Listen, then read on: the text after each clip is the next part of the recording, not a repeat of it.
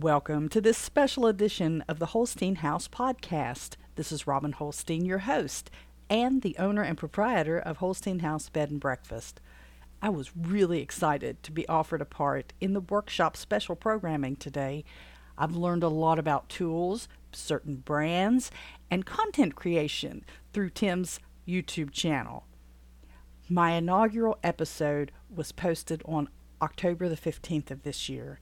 I'm still growing my podcast and my YouTube page, and I hope you'll subscribe to both. Now, if you find yourself traveling to or through West Virginia along Interstate 6477, also known as the West Virginia Turnpike, consider staying at Holstein House. You can find out more at my website, robinholstein.com. Now, this special edition includes clips of my interviews with Lisa Hayes Minney, an award winning West Virginia writer and author and Toolman Tim himself and wife Beckey. And then I close with the story of my friend Diane and her struggles with liver disease and how you can help. So, buckle in, my friend, and let's get started. Welcome, ladies and gentlemen, friends and foes alike. I am the West Virginia woman, Robin Holstein of RobinHolstein.com and Holstein House, where my guests get a good night's sleep at a fair rate plus breakfast. I've been keeping house since I was 17 years old, balancing the budget and paying the bills as an Army wife on the salary of a PFC stationed at Fort Hood, Texas, and as a single mother of two back home in West Virginia. Things have changed a lot since then, but I haven't forgotten what it was like. This podcast looks at society and cultural issues affecting families in West Virginia and in the United States, from food preparation and storage, gardening, home repairs, current events, and more. We'll go round the table and back in 60 minutes or less. So let's hang out and talk a while.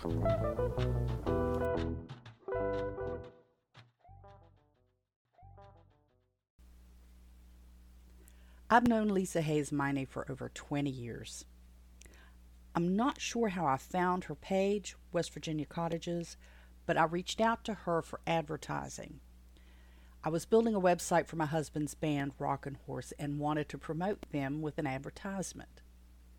Lisa knew full well that the Southern rock band from West Virginia wasn't a cottage industry, but she allowed limited promotion. Then over the years, things changed, and we changed with them, but Lisa and I have remained in contact since at least 1999. She is probably the most diverse and accomplished woman I know. She imagined, created, and published, then distributed the most popular free magazine focusing on local culture and activities in West Virginia for over 10 years. She and her husband printed 18,000 copies and distributed them within 18 West Virginia counties. They had over 100 subscriptions mailed out every month, covering 16 different states. And they experienced less than a 1% unread rate or copies that were not distributed all while staying true to her calling as a writer and author. She has reimagined and recreated herself successfully multiple times, and she's received several awards in the process. This is the second and final part of my interview with Lisa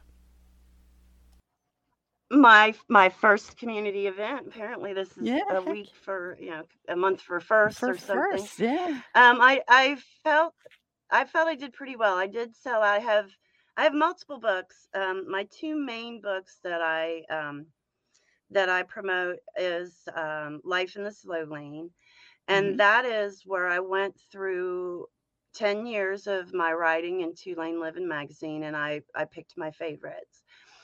Uh, and I'm not the only columnist that did that. Um, Sherry Brake has done that. Max Samples has done that. I've got some people um, that are working on theirs now.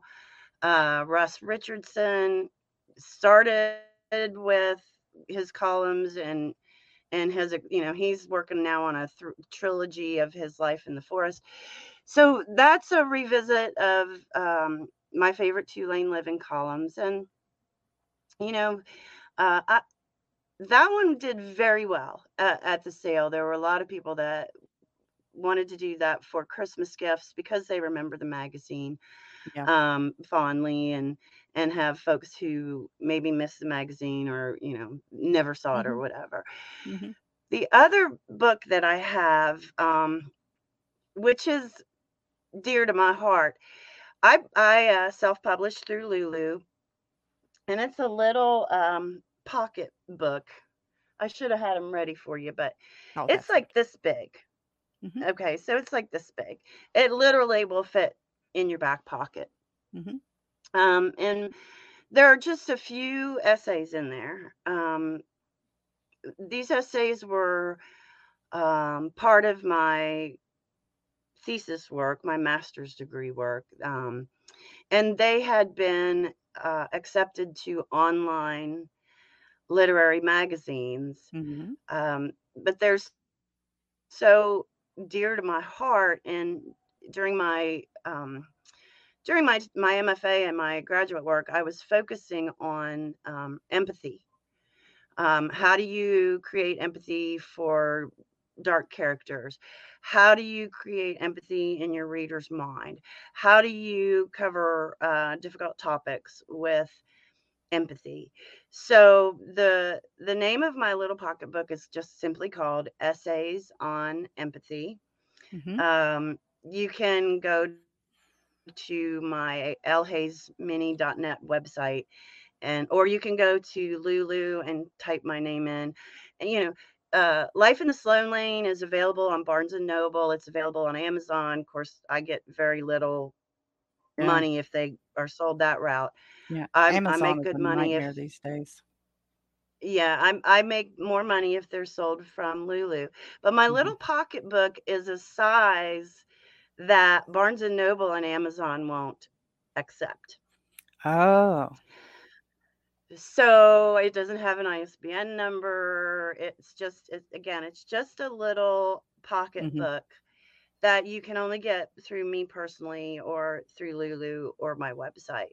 hmm I like um I like that size. And and um there's um there's a little publication called um Creative it's put out by Creative Nonfiction Magazine and it's one little essay that comes in a pocketbook. Uh, it was suspended during COVID and the pandemic. It's going to come back out. But I loved that because I could stick it in my little pocket in my purse. I could stick it in my hmm back pocket.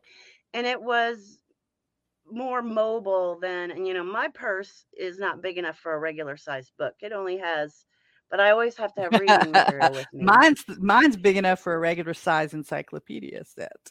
Oh my gosh, I have no, I a I have a bag. I don't have a purse. I have a bag. I carry it.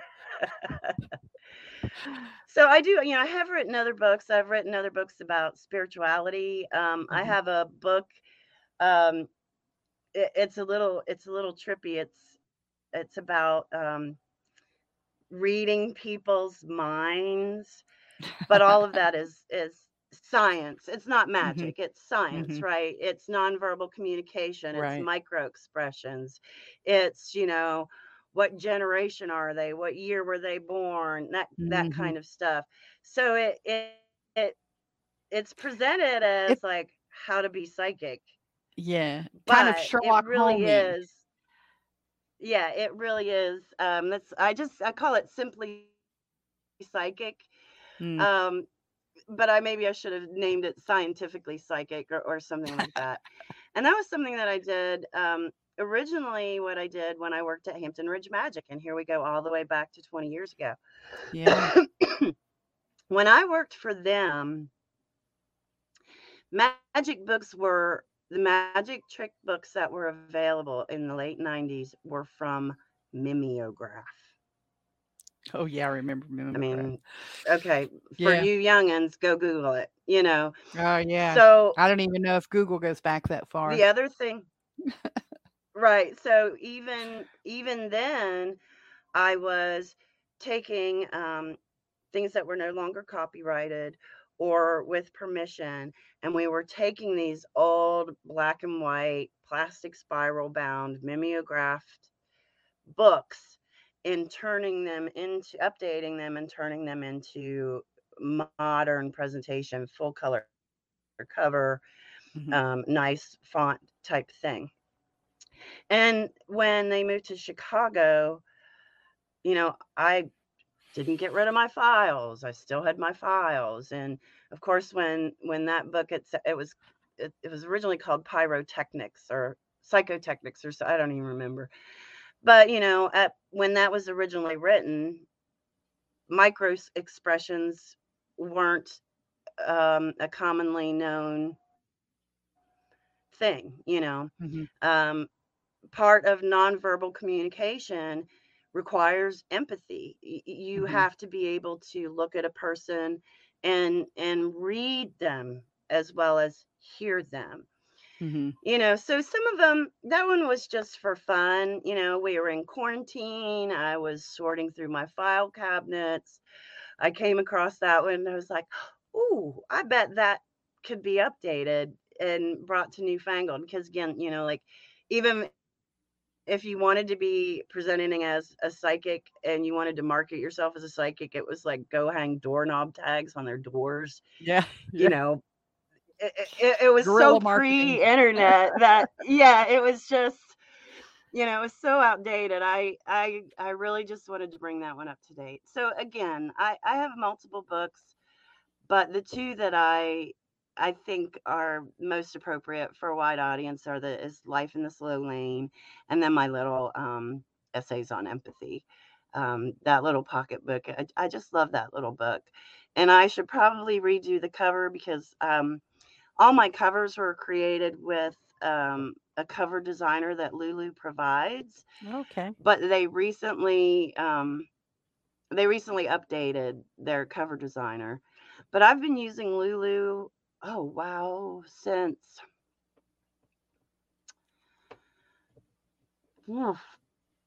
possibly since you and I first encountered each other. My I first I book that I did on remember there.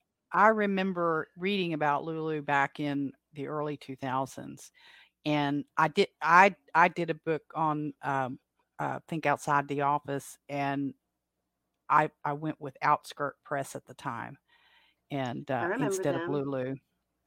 So I think they're still Well, I out there, but had I've never done anything like that since.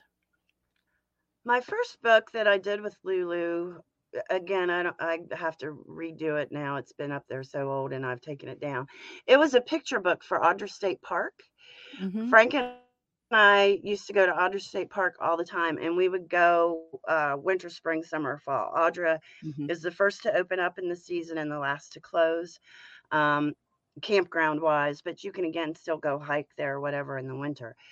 So mm-hmm. between the two of us, we had several floppy disks full of photography that we had taken on our visits to Audra State Park. And I, I love Audra. It's so beautiful there. Um, and so, I mean, years ago, I'm thinking probably early 2000s, mm-hmm. I did a photo book of um, Audra State Park, and that's probably the first one that I did through Lulu. Now, the very first book I published, I published in sixth grade. Um, I typed it up on my mother's manual typewriter on mm-hmm. onion skin paper. Yes. And I, I illustrated it myself with pencils and crayons. I sewed the binding on my mother's sewing machine. and I made a cardboard cover that I covered with feed sack fabric, um, red feed sack pa- fabric with white polka dots. And then I took stencils and put the title on the front. So, I mean, you know, I've just been doing what I do Yeah. since I was a kid. Since you were a And now I've got like, you know, nine typewriters in my house that I'm doing, you know, typewriter I I will uh, on and all that kind of other stuff.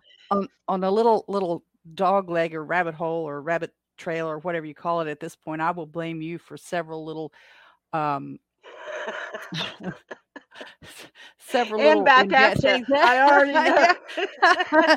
because you did the thing with the typewriters. I'm like, oh my god, I love those typewriters. So I have like three. I didn't nowhere near like you do, but we have three, and we have one that was my husband's father's when he was in high school. But it's a it's a Oh, it's like a it's like a 1918 1920 typewriter. But when my husband's when my father-in-law was in high school, he bought it used, so it wasn't like new in the family. And we took it Right. to I want to say Cincinnati to a guy out in Cincinnati and had it as refurbished as could be done with it. It was in pretty rough shape, but um, and so we've got it out on a table on a little little um area that I have some other period things like that in in the in the here in the breakfast room. And then i have a couple of manuals downstairs that the husband doesn't know about that i got. And they come in when he wasn't here. He was out of state at different times and they come in. And then um there's something else. Like there was a couple other uh uh, little hobbies I I dived in for short periods of time because I'm like, look what Lisa's doing. Oh, I want to do that, you know. so Well, and actually, the same thing Substack's one of them. Substack's one of them. Um, well, thought, what is Substack? that What is was that? Oh, I got to know what this is. So yeah. I had to I had to see that too, and and um, I think it was uh, what is it? Black by God. Uh, Crystal Good does her Black by God magazine on Mm, Substack. I think originally she did, and then every you know I think quarterly she does a print version of it. But mhm. there are several um, West Virginia endeavors happening on Substack. Ones that I follow that are either citizens uh, journalism or um, I, I follow one that you know she talks about you know dealing with um, your own insecurities Mhm. or you know the imposter syndrome or things like that. So again, I I simply saw other people doing it, and I was like, Yeah. What Substack?" You know, because Yeah. again, I love Yeah. WordPress. Started Yeah. designing on front page, you know, um, I but use then and I love little, WordPress, but. Sub Substack makes it so easy. They do, and the so shame easy. of it is, is that you know I've got like uh, I've got the personal website, and I've got to put up the. I, I've been using a subdomain on my web, website for direct books for the B and B, but I need I need to off that onto its own, and I've I've got the domain. I just haven't built the site yet. But the the sad part about that is, is you is you build your website to have your your blog to drive the traffic to your website to you know for all of that and when you're doing substack you're you're absolutely you've got people far and away from from unless and then you try to drive them back to you. And so that's i love the idea of substack. It really is that simple but and it beats having to log in behind and trying to upload a blog post and all that nonsense um but it it it takes you away from you know. So I, I can publish all this stuff and, and set it up to be published on Substack, which really I should be putting on my own website blog. You know, I get that. I think about that too because you know the the purpose of all of it is really to you know typical marketing is to Mhm. funnel people to your website. right? Now uh, you know I have the same issue with social media. I Yeah, don't want people following my personal Facebook profile. I want them to follow my author profile, but my right. author profile is there to send them to either my Substack or my website. hmm Um, but I I believe, and again, this is my personal preference. I um I like receiving things in my email that I can leave in that inbox and access whenever I have time or inclination or mindset. Now on social media, if you don't check it every day or if you, you know, you might miss something or you might, hmm you know, if you saw it today, Facebook makes it hard to go back and find it Yeah, five days face from now because you already saw it ones. and they don't Yes, show it. if you don't save it for watch later and then have that big list. Yeah, some of the big uh the big social media are just getting uh too big for their britches. I mean, they're just um what started out is as great fun ways to connect or reconnect and to share stuff is now become a place where you're hesitant to even tell somebody you disagree with them. So Right. It it's just getting crazy. And I see I don't have so much going on over at YouTube that I worry about it, but I'm seeing people get get and I'm not mon I'm, I'm not monetized there anyway. I don't have enough of anything to do mon but I'm seeing people get um you know demonetized or they're getting um uh, slowed down and, and and hidden and stuff because they have a different opinion of something. And it's just it's I I see this whatever it has become it's getting ready to crumble back down on itself. And i i don't know where people go from there to stay connected because we're so personally human to human disconnected now. It's it's all it's all about you know if you're sitting here playing on your phone it's all about um you know sitting in a te- wayne and i will be sitting in the living room watching te- well we're not really watching television but the television's on the dogs are asleep and he's over here doing this on his phone and i'm over here doing this on my phone and i might say oh it's going to rain tomorrow. Yeah i got you know i got to get whatever done. And but we're losing we've lost that and i don't i don't know I, I don't know what's about to happen but it can't be good. And i don't mean like revolution i don't mean anything cra- like that but as far as society we we we don't talk to each we don't look people in the eye anymore we don't know how to have conversation anymore. Next up we have my interview with toolman tim himself and his wife beckey. I have to tell you that interview was a fun two hours and it was hard to be able to find something to trim out from it. I hope you enjoy it. Really it says Yeah. ready to go live Hmm, now it says live live. thing just came up. Yeah. Oh, Maybe I don't think we were live. That's Well- crazy. Hey guys, we've been talking. I didn't even see that. Oh, that might be part of the problem and i'm not going to i'm not going to see that that was that's user error that's just where i'm just Well, not we, we had a used grand this. conversation. So yes we did it's a shame even they missed missed it and now and now we got to go it's over no it's not um but i won't subject everybody to that music again that's all right. I'll put it back in later because i know you can split the audio off and that's the podcast intro so that's um, neither here nor there. So oh my gosh let's see. Anyone out there? That's funny. See these are all your people. They're always around. Love them.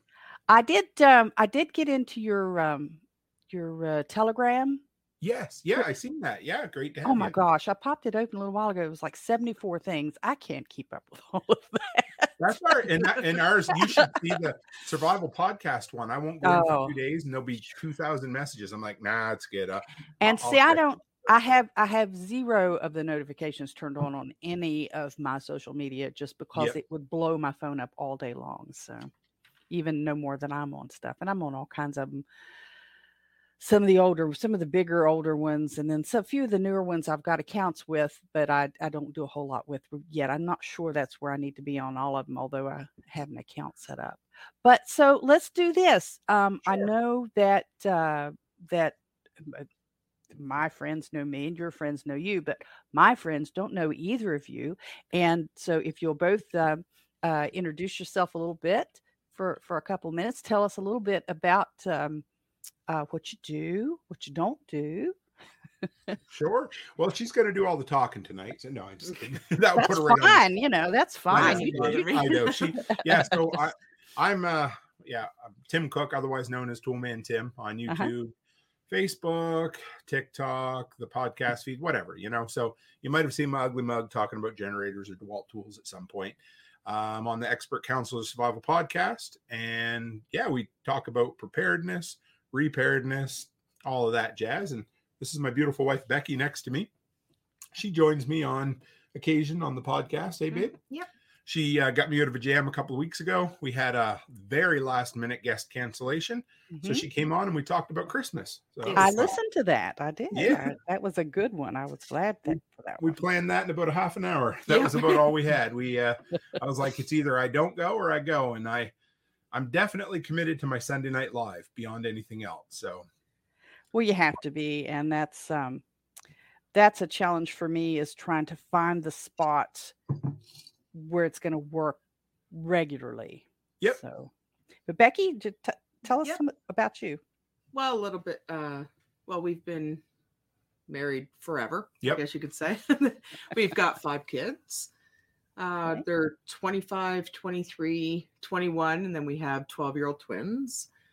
And I own a daycare with my sister that we opened up actually going on almost Two and a half. Yeah, right, almost three years ago. right now. in the middle of COVID. right in the middle of COVID. And so her and I were entrepreneurs and and we just uh we I work every day at the daycare and Sure. come, come home and I help him with his business and with the more well I wouldn't say so much of a handyman thing now not between October and March it's just basically snow and property and management. property management. There's really no time for any handyman because, like, since beginning part of November, I don't think the snow has stopped. It's just ridiculous. Um, but Yep. that's that's pretty much about it. Yeah, like we. We've had about two feet of snow so far this year. Yeah. Uh, this morning I got up, it was minus 31. And for those who want it in freedom units, that is basically minus 31 because at minus 40, they meet. So it was, I don't care when you get that far down in the minuses, it's friggin' cold. It was So- Yeah, that's just dumb.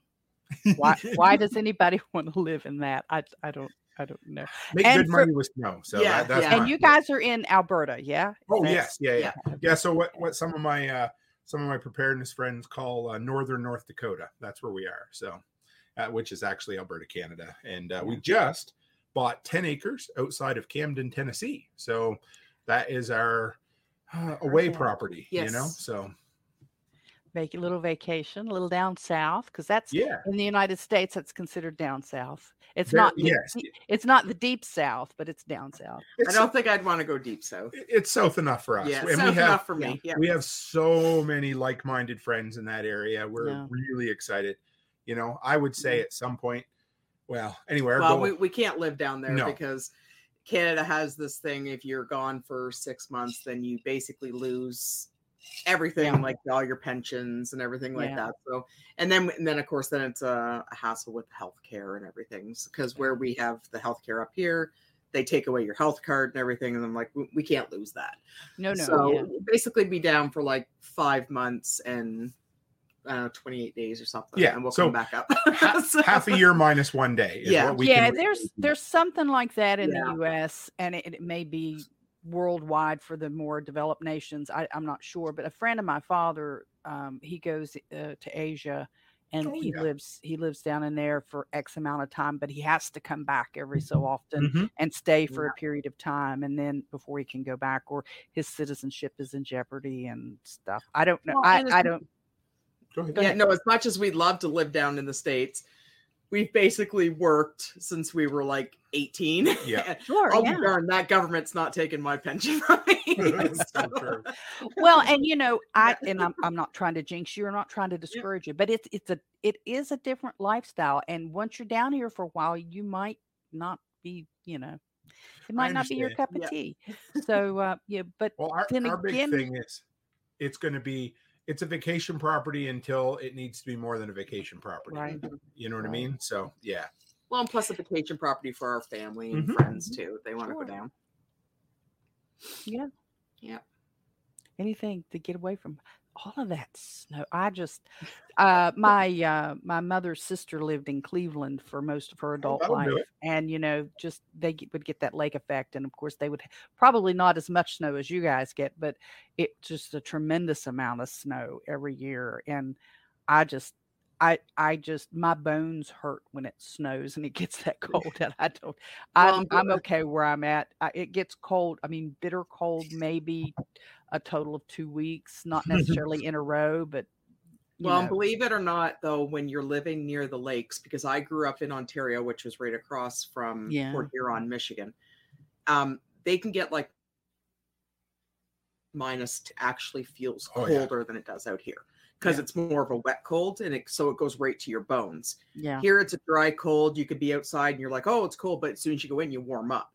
But Yeah. with that wet cold, you don't warm up as easy as you do out here. Yeah. and they get so way more snow than we do. Yeah. That lake effect, yeah. We, you know, this is odd for us to have two feet this time of year. So it's yeah, we Mm. it because it's so dry. We're kind of a I wouldn't call it a desert climate, but pretty damn close, you know. Yeah. And so we don't get a ton of moisture. We've actually been in a drought for I don't know, a couple of years now. Uh, you know, so anytime we get snow, it helps. But yeah, we we don't get the precipitation that the coast get for sure. Yeah. But yeah, no, it's uh so No, I um I do I listen you go ahead. I think we have a delay there. Sorry, Mhm. Robin. Yeah, I just uh, there, yeah, maybe a little bit. Um, I I listen. uh, I I put I have a um. See if it's here. It's on the charge, but well, I'll unplug it because of course it's a it's a Bluetooth headband, Oh, and, cool. and it's got uh, one it's got speakers in them. Amazon, you know, Amazon's yeah. got everything. Um, and what I do is I'll I'll wear this all the time, and I'll it's it's paired up with my Kindle and my phone, but mostly I do I listen to the YouTubes on the Kindle, okay. and I'll it'll be, you know, it it's got a pretty good range. I can pretty much do whatever I need to through the house and not lose the signal from it. Um, and so I'll I'll stream yours and I'll stream um, Jack's and I'll stream John and I'll stream Nicole and I'll stream a bunch of other ones like all day. And I'm just li- like you do audiobooks and I'm Yeah. I'm I'm just listening to them while I'm doing all my all my stuff. And so um I've I've probably caught up on everybody in the in the few months that I've been listening, probably years worth of stuff. And the bonds and um Mm. oh I was trying to think of who else. Um, Billy is so good. I I just got turned on to Billy maybe six months ago, and he is Mhm. oh that is one smart. Well, him and his son, so good.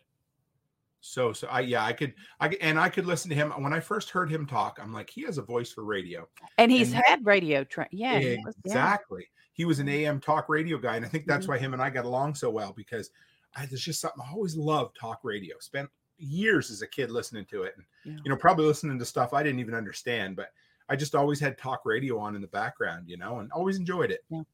I'm I'm a little older than you are, and and back in the day when um, when I was young, I, I had a little transistor, um, and and I could pick up WLS out of Chicago, and I- Nice. I'd listen to at, at, night, you know, when it's Yeah. all that signal travels so much further, and I'd Mhm. listen to it. But um, I did. Uh, i- it was it was just once a week, but it was about four months of a local AM talk um, back in. Um, oh shoot, I want to say 2005, 2004, Nice. 2005. Um, one of our um, local school board officials was running for reelection and he had a regular spot on the local show.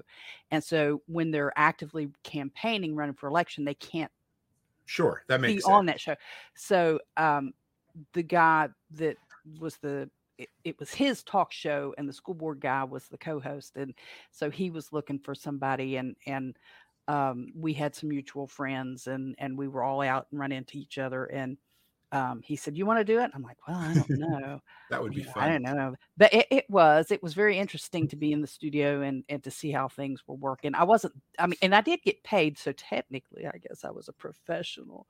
But um, it was it just it was very interesting to see what was happening. You know, because when you just have the radio on, you don't see all the stuff behind the scenes, and it's not like television because you can't see the the the uh, DJs and the uh, announcers and this and and the uh, program managers and all that stuff and so it was it was very interesting to to uh to to do that plus i got paid for it plus i was taking vacation time off of my regular job so i was getting paid twice Double dip, right on. for three three hours a week so it was it was really interesting met a lot of interesting people had a lot of um um heated debate yeah Sure. because it was a very political political show so am radio tends to be that down here so Yes, it does. Yeah, it's up and- here and- too. And I'm I'm very opinionated on many things and not afraid to tell people that. But uh, yeah, it was it was fun. Like I said, I did that for from mid January to the first part of May, so it was Nice. it was a blast. Well, so now that we've we've uh, got all that out of the way, um, part of the reason that I asked you to do this was to uh, talk a little bit about some of the basic tools that, and I'm focusing on the from the female perspective. Obviously, I know guys, some guys have this ingrained um, because you're guys, you know, and and you grow up knowing all this stuff or hearing all this stuff, and it comes second nature. And you know, for some of us females, it doesn't. Um, I I was in the split. Um, my dad didn't didn't see, you know, girls didn't learn all of this stuff. But a few years after, you know, uh, I, I got grown, then it was all, you know, girls were being taught all this stuff and going to shop class and all that stuff. So I was kind of in that uh, transition period. But um, I wanted to ask you to, uh, for some of your um, thoughts about what uh, tools women need to have in the home to take care of some, you know, minor uh, emergency things uh, that that may arise, especially through the winter time, and and also in their vehicles. And then I think I mentioned to you that I would be interested in getting Beckey's opinion as to whether she thinks there's something different that that sh- you might need because you know we Yeah. do things differently sometimes. And um, while you know putting a picture on the wall with a hammer is kind of generic, everybody needs a hammer and a nail to put a picture on the wall. Maybe there's something else that Oh, there we might and handle there is. differently. we got something we use that is way better than a hammer and nail. So I'll save that for the end, but we do. High so- heel shoes is probably oh, it. Oh no, I'll tell you, it's good. Though. But I got so let me start with we have five kids, four mm-hmm. of whom are girls. Our first one is a boy, Mackenzie, and the next four, Olivia, Grace, Charlotte, and Alice, all mm. girls. And we have done our damnedest to make sure that they are independent. So, Mhm. Olivia, you know, as soon as she started driving, I, I had her out changing her tires, learning a bit about changing oil. Probably give her a little too much confidence because she's she's got herself in over her head a few times, but I'd rather go that way than the opposite, right? Grace, lover, she just a tool's never scared her, has it? She just loves it. I so when I I- I'm gonna uh, give a confession here. So you know I'm a DeWalt person, but when I first really got into DeWalt, I had a Milwaukee drill set. And so Gracie inherited my Milwaukee drill. She uses it all the time. She is so good with that. And the younger ones, we're gonna They're- they're tra- coming yeah, along. they're coming Yeah. along. So, but I don't know. Have you ever heard of pink tax? So basically, what it is is that products for women cost on average Oh, yes. more. Yeah. Yes. So okay. Yes. here's my thing. I used to work at uh, what we call home hardware up here. It's a big hardware store, Mhm. and my it there would always be. It was usually for breast cancer or something. There would always be something bright pink, whether it was a hammer or a um, multi-bit screwdriver that was um, positioned for women, and it was always a piece of junk. Always, you know, they to me it looked like they just used it as an excuse. They painted some piece of crap they couldn't sell pink, and they say here it's for women. So my thing is, I give a lot of thought to this this week. Put some notes together, but my big thing was, for the most part, a basic home toolbox for anybody, whether it's a man or a woman or somebody just moving out. The basics are about the same. You know, some things change. You know, if you have smaller hands or you know whatever, whether it's a smaller man or a smaller woman, whatever, you might want a lighter hammer. You know that kind of stuff. But but overall, I would say that the basics are about the same. What do you think, baby? Nope, they are. Um, now I, I find well going back to the girls. Yeah. Um, when I was growing up, it was my myself, then my brother, then my younger sister, and there's a quite a, there's like a four and a half year gap between my brother and myself. Mhm. And when I met Tim, I knew more about vehicles than he did. Absolutely. Because my I Yep. my dad taught me everything, and and I think a lot of it was because he just didn't want me calling him every day about something. And and right from when I was eight, I'd say s- seven, eight years old, I was in the garage with him helping put motors in, changing tires, using tools, using all kinds of that stuff. And and I grew up when when we had our- first daughter, I was like, okay, no, my my girls are gonna know how to do everything. yep. And even without tools, like Olivia, you could put her in the middle of the woods. She knows Oh, yeah. how to butcher a pig. She knows how to butcher chickens.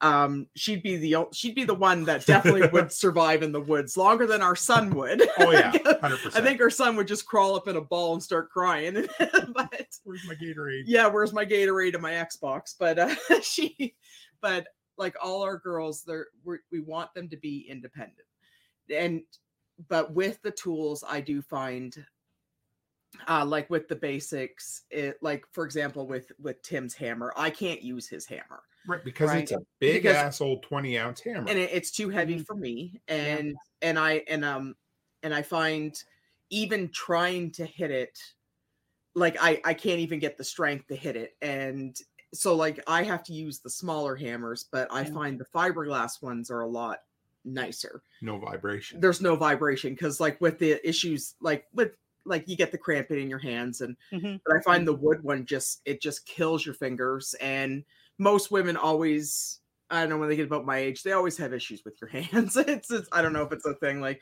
and of course the cold makes it worse and Oh yeah. and and of course when we opened up the daycare my um my brother-in-law thought he was being cute and he brought amy and i a pink multi-bit screwdriver he's like oh look i went and bought it for you it was like it was like 18 dollars and he's like oh and it's fancy pink no word of a lie we used that twice and it and it like i'm just like him i break everything. So it's like and it broke. And i was like this is the biggest piece of junk out there. And so like now we we just use a basic screwdriver. And and even some of his screwdrivers are too heavy for me. So yeah like i wish they had something that was more catered for smaller hands. But i find just lightweight ones that's what i find works a lot better for me. It's fun to let her talk because anything I say comes off as sexist. So, so nah, I'm like, nah. no, I don't know, work that way. I know. I'm I, I know there's a lot of people who do, but I I, I know. I don't. So I I'm don't- like, because you know, there's I'm some like, real. okay, well, if you have tiny little hands, you That's know, right. That's right. well Yeah. and and i and another thing too like with um i find the impact drivers they scare me and i think it's because it's it's a newer tool Yeah. and there's so much and There's so much power. there's to so much power and i can't seem to find that sweet spot and i think every screw i put in last summer with that impact driver i stripped i stripped the head on it because i I and that. and i'm just like and i'm full full tilt zero to 60 and then boom it strips boom it Yep. strips um and of course and then you don't realize how powerful it is and then you touch it and i i singed my hand a couple Right, times on it and yes. So I'm not a huge fan of the De- of the DeWalt impact driver. Like even though I know it's an incredible tool, but unless you know what like the power, but I find men where they have the bigger finger, they have more control over that. But with Well, me, and they like, they have the arms the arm strength. There's some biological differences that we just Yep. can't overcome, and they men have you know the upper arm strength and the arm strength and the hand strength that that we just you know we we don't have naturally uh, as a rule. exactly. One thing I And, gotta um, get you that I mhm. haven't yet. Rachel Brown in the comments said that uh, she likes her cordless tools and her cordless screwdriver. Mhm. And so, for a lot of people with smaller hands, the cordless screwdrivers are a great option. And there's, I got to get one and test them out for people because they're they're in between a drill, an impact driver. You know, they're they they look like a little lock picking gun. You know, they're about Right. yay big, and you Mhm. can hold them, and they'll put a screw in no problem all day long. But they don't have all that torque I'll that strip that little Miss Cook here loves to turn from zero to 140. And then then she'll be like, honey, I didn't get it in all the way. Can you fix it? And I'm like, or can you take it out? It's in the wrong spot. the, the, the, the square is now a circle and I need a hammer or a, a multi-tool to cut it off. So yeah, Yeah. or or one of those um um oh I forget what they're called, but you you t- you The- tap them into the the screw drill and- outs or do- yeah, tap Yeah, and dot. to- yeah, yeah. to, Oh, to I take 'em- stripped to back them out. Yeah, yeah.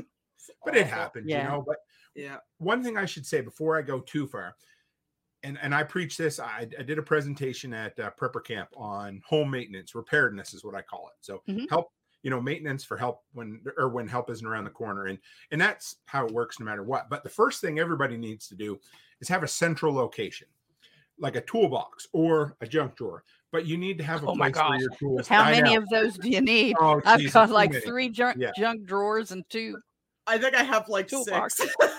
But it- and those are just everything is big. mine. Those don't count big- his. I have big freezer bags with everything in it. Oh, I have a few of those too. Yeah, Oh, it's awful. I have a few of them. if you have a fire and you can't find your even if you've got 12 fire extinguishers but you can't Mhm. find one of them you might as well Right. not have any right so exactly. if you need a screw you know if you need to put a screw in a wall or you need to pull a nail out or i mean heaven help you say you need a wrench to turn off the water main because you went to go turn off your water main and all of a sudden the damn thing come off in your hand right? Mm, so if you need that and you can't find your tool you might as well not have the tool right? Yeah, yeah, so, exactly. um year, a few years back when i just started my business my brother-in-law for christmas got me one of these. It's kind of a plastic metal hybrid toolbox about yay big and uh, so every i have what i call my grab and go toolbox and Mhm. whenever i go for a, a service call or a handyman job that toolbox and my drill bag goes with me because as long as i put my tools back i know where they are and so Right. if there's an emergency, whether it's for you, like that time we had a flare up on the barbecue and you knew where the fire spray was, or I have to go and shut off the water quickly at a rental, the first thing I know is I have everything here. I can grab it and go. And so, no matter what you have with your tools, the first thing, it's the same as having, say, we have, I have a couple of flashlights in my bedside table. So, if the power goes out, I know where the flashlights are. Mm-hmm. And if you need to fix something or solve an issue, the first thing is to have a central location, wherever that might be, for sure. Yeah. and for women, that would be a junk drawer. Yes, and that's why I Because that. because so- every, every woman that is listening right now, Oh yeah. I I, I where or will in the future. you, er- you never remember where you put anything, right? I I is so never remember. One of the things that I really, I don't know why I didn't think about it before, but one of the things that I should have done when I first started this, either in episode one or two, uh, was to share with you some information on one of my uh, best girlfriends, Diana Mace. Diane, I've known her since, gosh, before my younger son was born. I've known her since about 1987 and uh, we were um, our uh, family support group uh, officers together when uh, I was married to my first husband, and uh, he was sta- I say stationed. He was actually active duty, but he um, was at the uh, Dunbar National Guard Armory. Um, back in the 80s, obviously, late 80s. So uh, Diane and I worked together along with some other ladies uh, to rebuild the family support group that was there. They had had one years before; it had fallen by the wayside, as these things sometimes do. And Diane and I um, helped to gather the ladies together, and, and we worked some bake sales and raised money and and things to to um, provide Christmas gifts and a Christmas party and a summer picnic and just different stuff like that that you do when you're in these support groups. Um, and we held uh, educational events. We um, uh, we would we would invite the ladies in to get their ID cards. Those because even if you're a National Guard spouse, you're you can get a, a an ID card. You're limited on how you can use it, but you can get a, an ID card so that you know during um, well that's the way it used to be during drill weekends and annual uh, training and stuff like that. You could go to the commissary of the PX. We don't. Well, we have a. s- I haven't been out there in phew, 30 years. Uh, at that time, we had a small PX, about the size of a convenience store, small convenience store, gas station type. So, um, but we did we did a lot of good work, and then um, my former husband was transferred down to um, Williamson, and he worked down there in southern West Virginia, just across the river from Kentucky.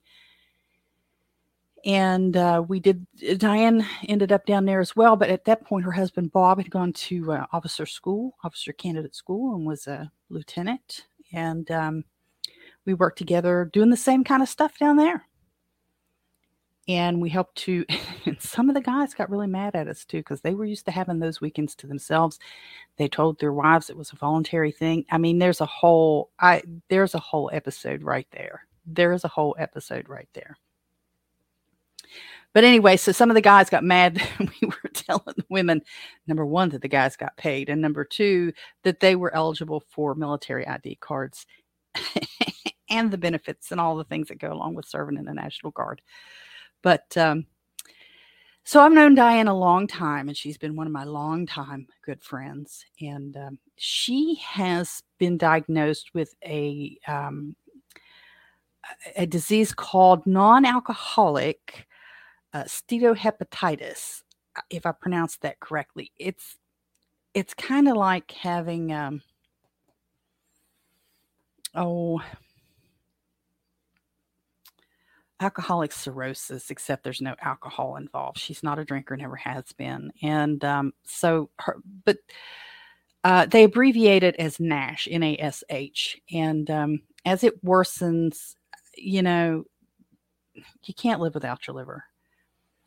So as it worsens, her weight goes down. She can't eat. Her she's just lethargic. There's a whole lot. Oh, just a whole lot of things that um, you don't think about you don't think about because most of us never have to deal with those kind of things. Um,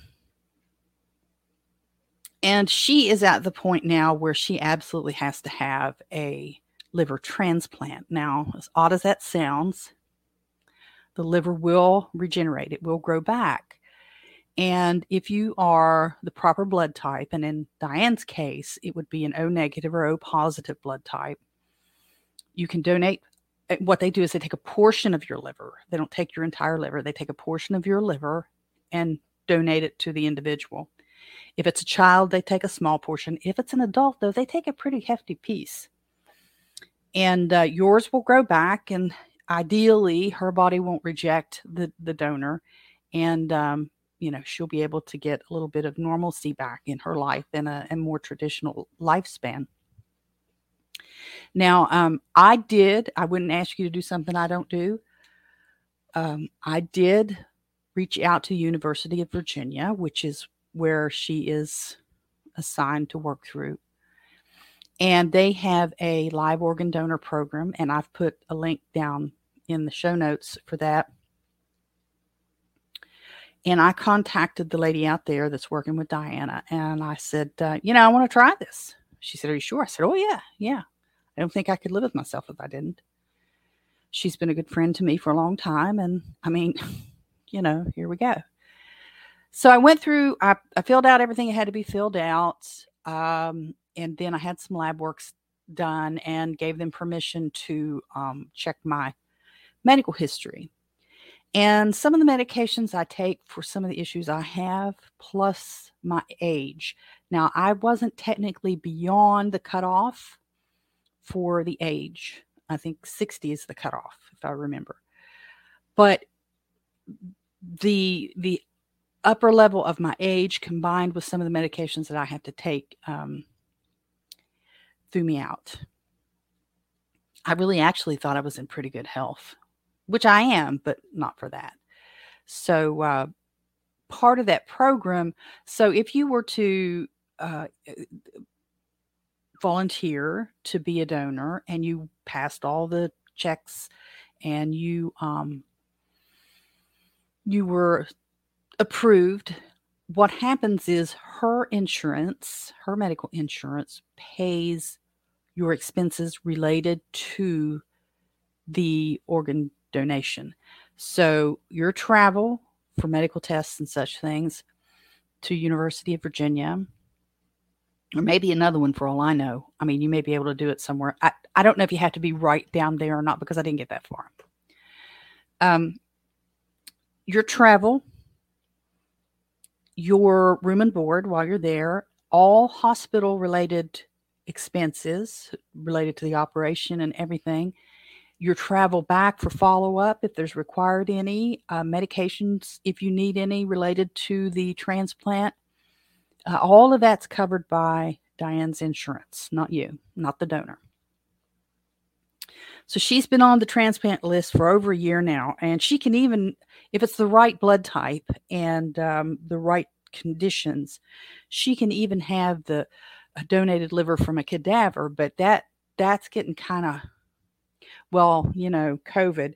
One of the things, one of the terrible things about all those lockdowns that you don't think about people not traveling as much there's not as many fatal vehicle accidents and therefore a smaller supply of donated organs. And that's really kind of cold to think about. I, the first time I thought about that, I thought, man, that's just terrible. But I don't want to call it an industry because it's not like somebody goes out there and forces you to have a wreck so that it kills you so that you have to donate your organs. But there is a market. Is that the best word? I don't even know if market's the best word, but um, you know, that's why they encourage you to be an organ donor and have it on your um, ID card. So that if something like that happens, you died at the scene, died shortly after at the hospital or something, they check the card, you're an organ donor, no time is wasted, and you could save other lives. So with fewer people traveling and all that, you you get the idea. I don't have to go along. I, I'm not talking to kindergartners here, and I don't mean to pretend that I am. But sometimes I do ramble. So, um, you know, if she also has a uh, GoFundMe, and I don't, I don't, I know people. There are people who despise GoFundMe. I get it. This isn't about me or your opinion of GoFundMe. Diana chose GoFundMe for a reason, probably because it was the most familiar one to her and one of the most well known at the time she created it.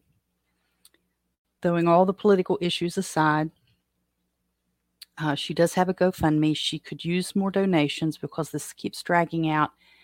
Her insurance does not reimburse her travel and meals to go to the doctor. So when she has to go to University of Virginia for checkups and follow-ups and tests and all these things, her room and board, her meals, none of that's covered by her insurance. It's coming out of her pocket.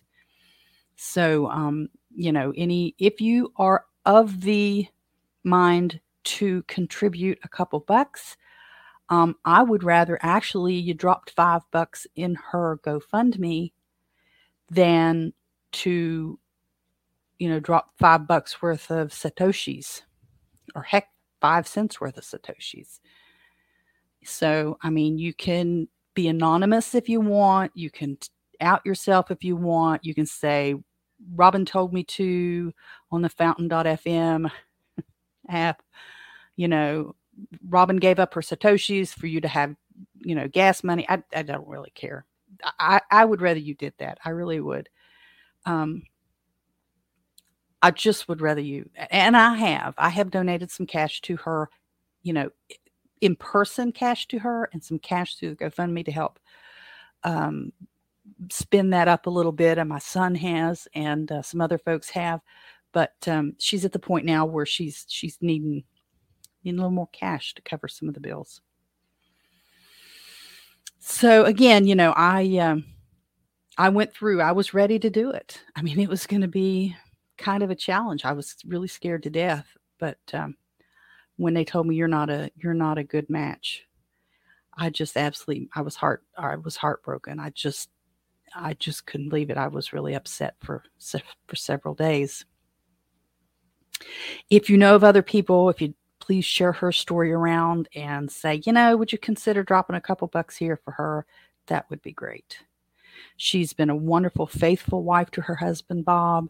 She has been a faithful mother and loving mother to her children who have each in their own way, um, even as adult children, had some challenges that she had to help them through. Um, and her grandson, who for a little while she uh, she had guardianship over while there was some difficulties going on.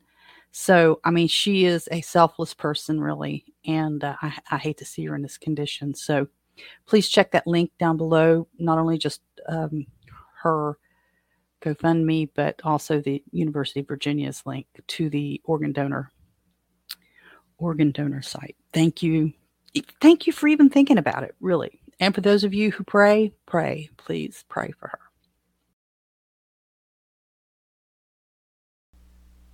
I hope you enjoyed your time with me today. If you're interested in more information, you can go to robinholstein.com. You can look me up on all the major social media platforms and all the major podcast platforms. And don't forget, I prefer fountain.fm.